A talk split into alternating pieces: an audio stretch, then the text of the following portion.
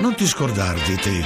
Va, va, vacci a vaccinarti per favore. Vacci è imperativo presente del verbo star bene. Per prevenire influenza, polmoniti e altre malattie, Va, va, vacci a vaccinarti per favore. vacci a vaccinarti. Non ti scordar di te. Campagna di happy aging per la vaccinazione over 60. Nella nostra Accademia d'Arte e Grammatica torna anche questa settimana Silverio Novelli, l'autore di Si dice, non si dice, dipende, il libro pubblicato dalla Terza, e torna per rispondere a un quesito che ci è stato posto dai nostri ascoltatori Rino e Andrea, un quesito che riguarda l'aggettivo catastrofale.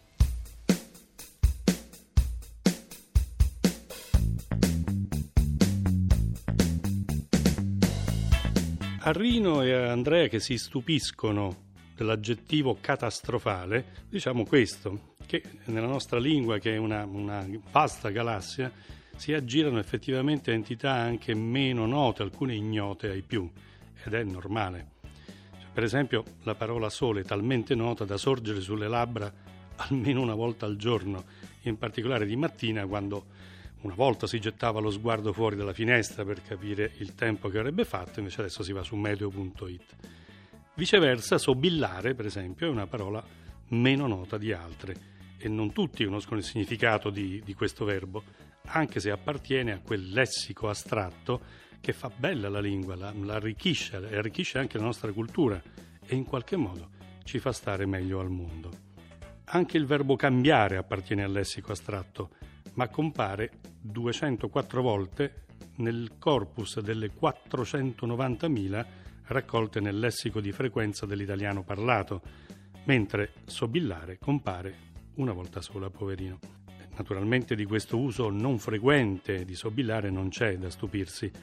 La parola è meno nota anche perché è meno usata, presuppone una cultura medio-alta e si riferisce a una situazione che si spera non troppo comune. E infine poi un esempio tra le migliaia di parole ignote ai più, come dicevo prima. Scelgo così a casaccio nel vocabolario infracambriano, un termine specialistico che appartiene al linguaggio della geologia. E che cosa dire? che lo conoscono e senz'altro lo devono conoscere i geologi per fare il loro lavoro, ma tanto ci basta. I non geologi invece possono dormire sonni tranquilli assolutamente nell'attuale antropocene non più cambriano e né tantomeno infracambriano.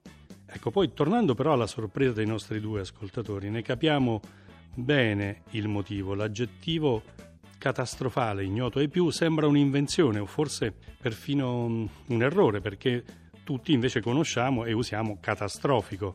Ma in questo caso la lingua si è come sdoppiata, senza peraltro farsi biforcuta. La variazione di suffissi, il passaggio da ico ad ale, ha selezionato mh, degli ambiti d'uso differenti. Catastrofico nella nostra lingua ha più di cent'anni ed è un aggettivo presente nella lingua comune, mentre catastrofale è un termine molto più recente, 1980 circa, adoperato nella matematica attuariale, nel linguaggio delle assicurazioni e della giurisprudenza che vi è collegata da confrontare con il tedesco Katastrophal, l'aggettivo catastrofale è nato dall'esigenza di catalogare in modo e in una lingua tecnicizzanti gli eventi, i danni, eh, gli effetti e anche i rischi relativi alle catastrofi difficilmente prevedibili come per esempio, ed è cosa recente, ahimè, i terremoti.